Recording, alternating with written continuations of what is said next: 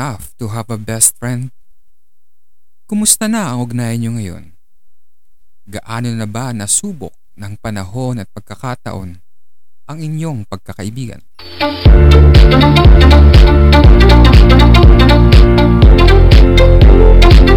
Welcome to Kape Mix. My name is Mickey and I'm your host for this show. Kumusta na? Salamat sa patuloy na pakikinig at pag-antabay hanggang sa ating 8th episode. Para naman sa mga ngayon palang nakapakinig sa ating podcast na Kape Mix, welcome po sa inyong lahat.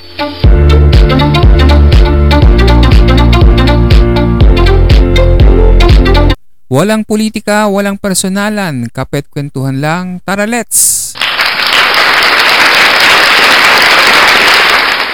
Hello nga po pala sa owner ng uh, Noelicas Place, Kapitan Nonong Reyes and Family. Maraming maraming salamat po sa microphone na ginagamit ko ngayon sa ating podcasting.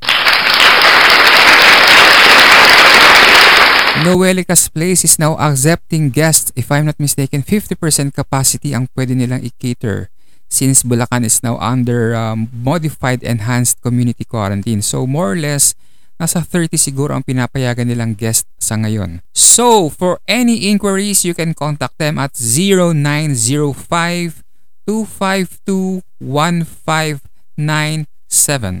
Sobrang panalo at sulit ang inyong pagrenta sa private indoor pool na ito. Believe me, napakaganda at napaka-elegante ng lugar. This private pool is uh, located at Block 6, Lot 27, Phase 1, Pleasant Hill Subdivision, San Jose del Monte, Bulacan.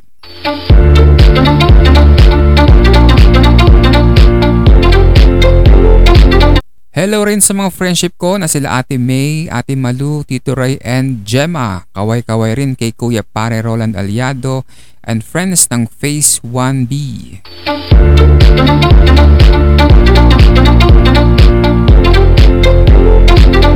At syempre, shoutout kay Ate Grace Victoriano ng Sapang Palay Proper at sa masipag na kapitan ng Barangay Fatimawan, Kapitan George Tablan.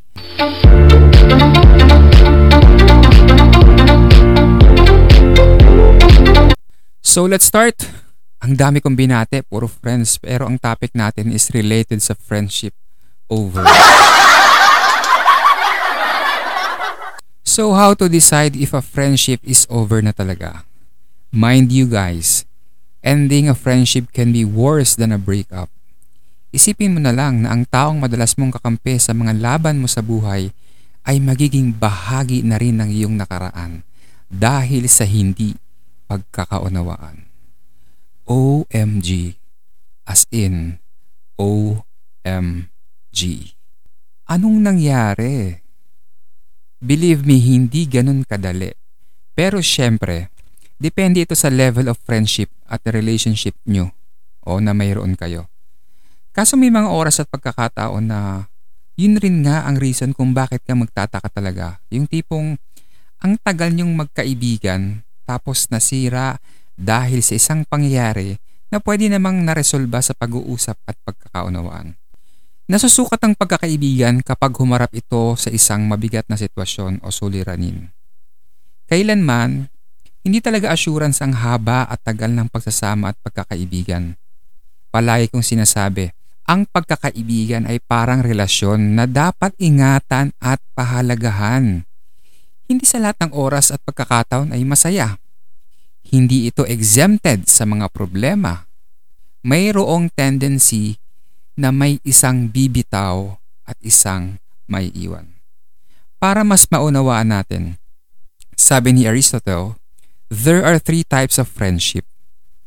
The first one is friendships of utility. Friendships of utility are those where people are on friendly terms mainly due to the benefits each brings to the table. For example, yung mga business partners, mga colleagues, schoolmates, at iba pang kauri nito. So ito yung merong benepisyo na nakukuha sa isa't isa.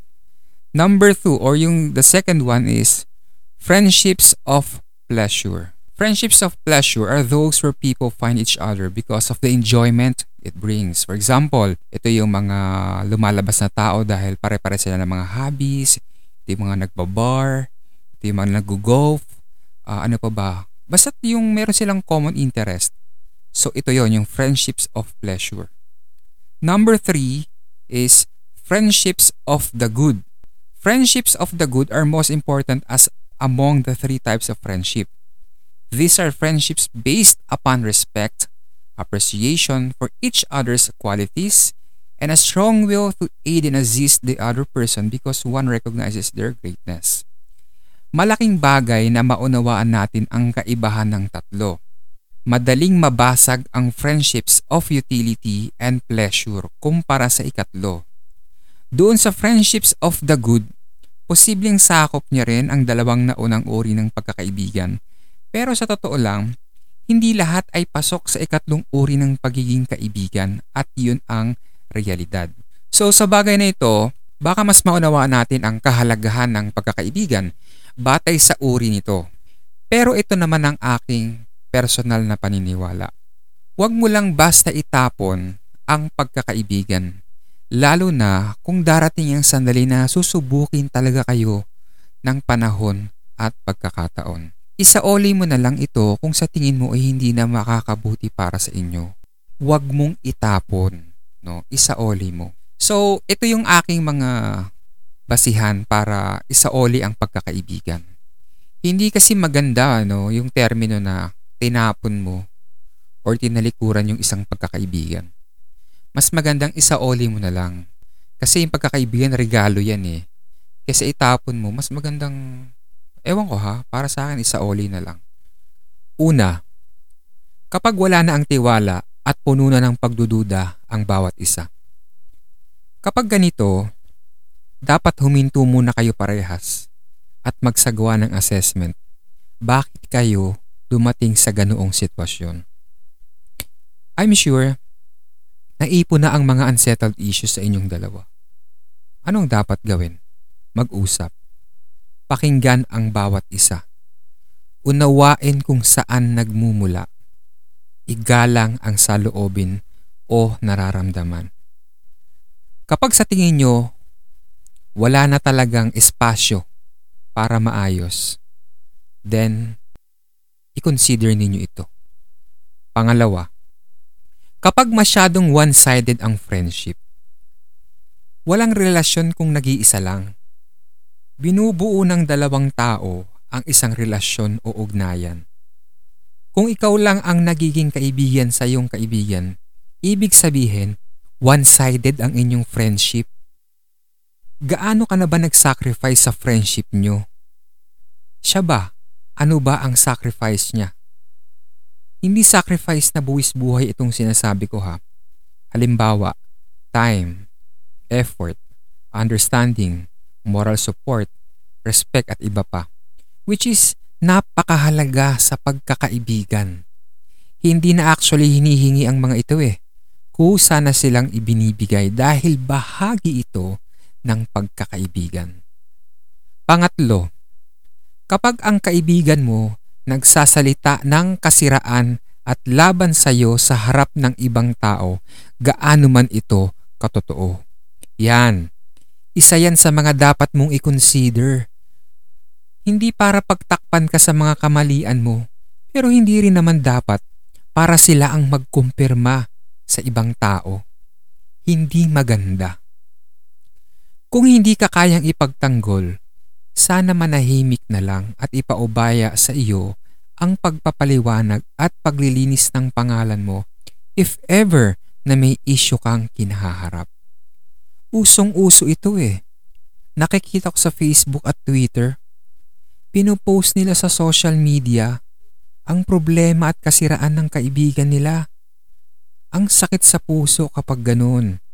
Pero if ever man na maranasan ninyo ito, huwag kayong sasagot, huwag kayong papatol, hayaan nyo silang magngit-ngit. Napakababaw ng pagkakaibigan kapag ganun. Pang-apat, Kapag kasama mo sila, they make you feel worse, not better.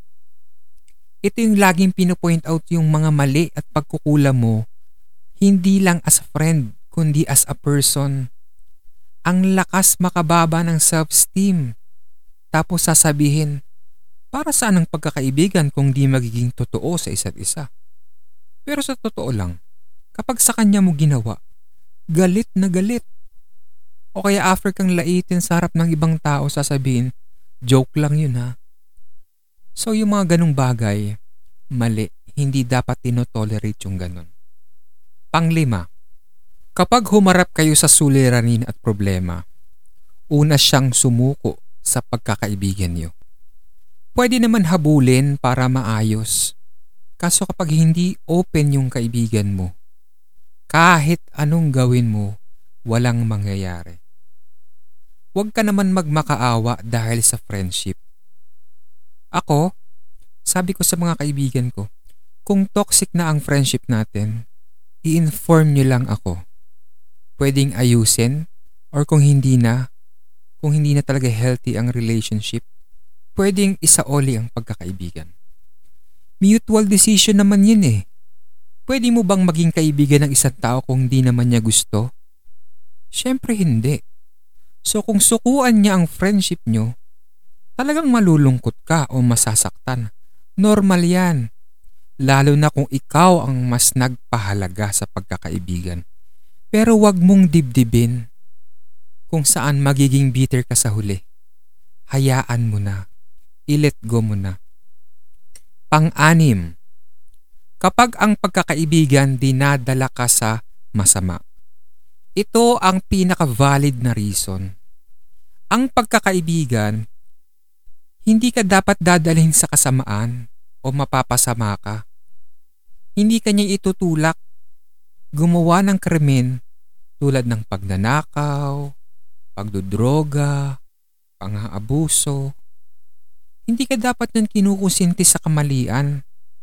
Dapat yan, itinutuwid ka at tinutulungan na magkaroon ng magandang pananaw sa buhay. Kung hindi, kung kabaliktaran, dapat mag-isip ka na.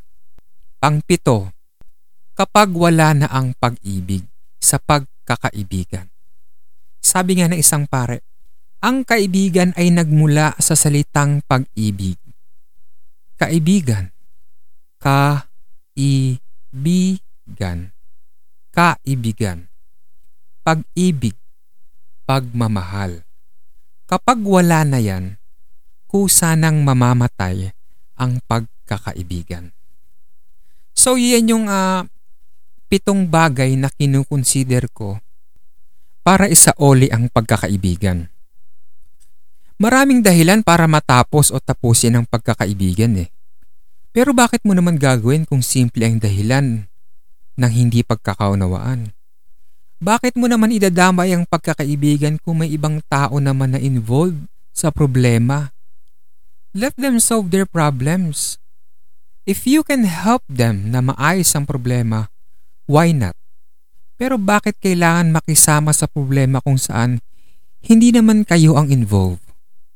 Saan ka dinadala ng pagkakaibigan nyo? Kung hindi namumunga ang friendship, bakit naman agad puputulin at ihahagis sa nagliliyab na apoy? Bigyan ng chance. Bigyan ng pagkakataon na umusbong. Baka may kulang lang eh. Baka may kulang na pwede mong punuan. Ang sarap ng may kaibigan. Nakakamiss ang pakiramdam ng maraming kaibigan. Pero alam mo, napatunayan ko sa buhay na ito, hindi kailangan ng maraming kaibigan lalo na kung pakinabang lang naman ang habol nyo sa set isa.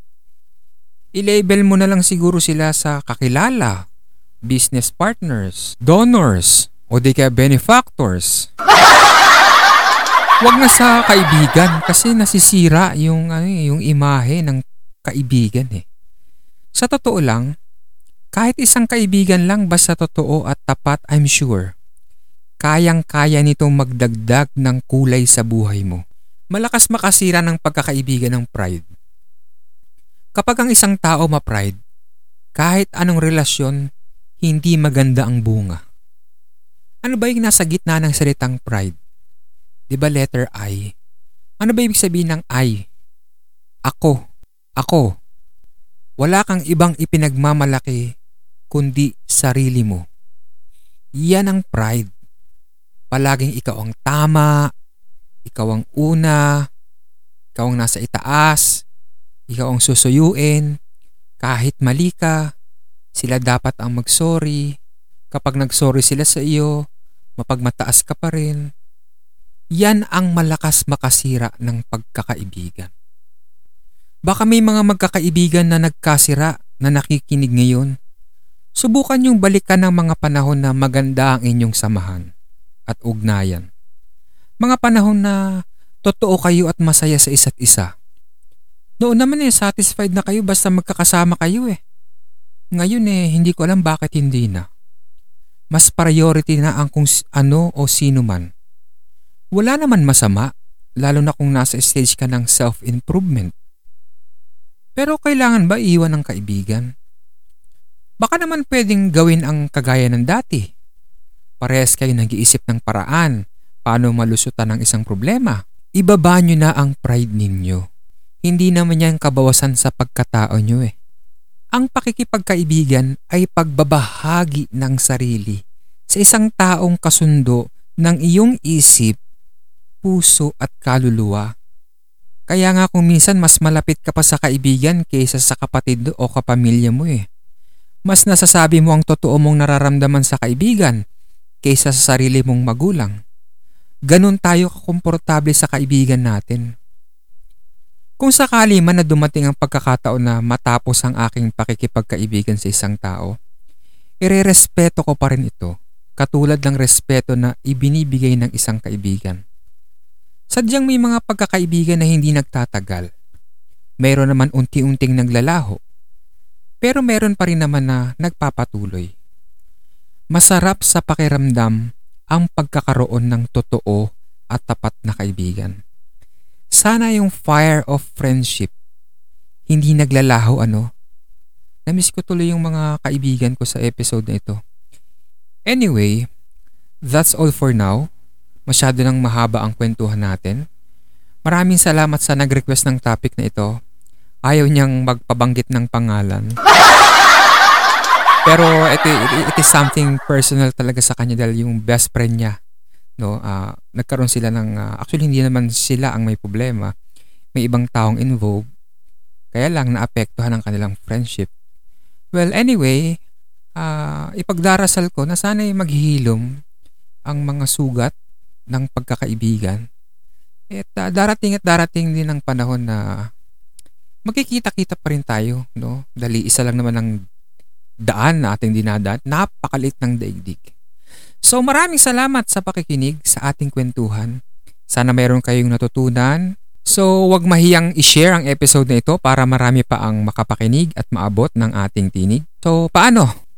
Takits! Shalom!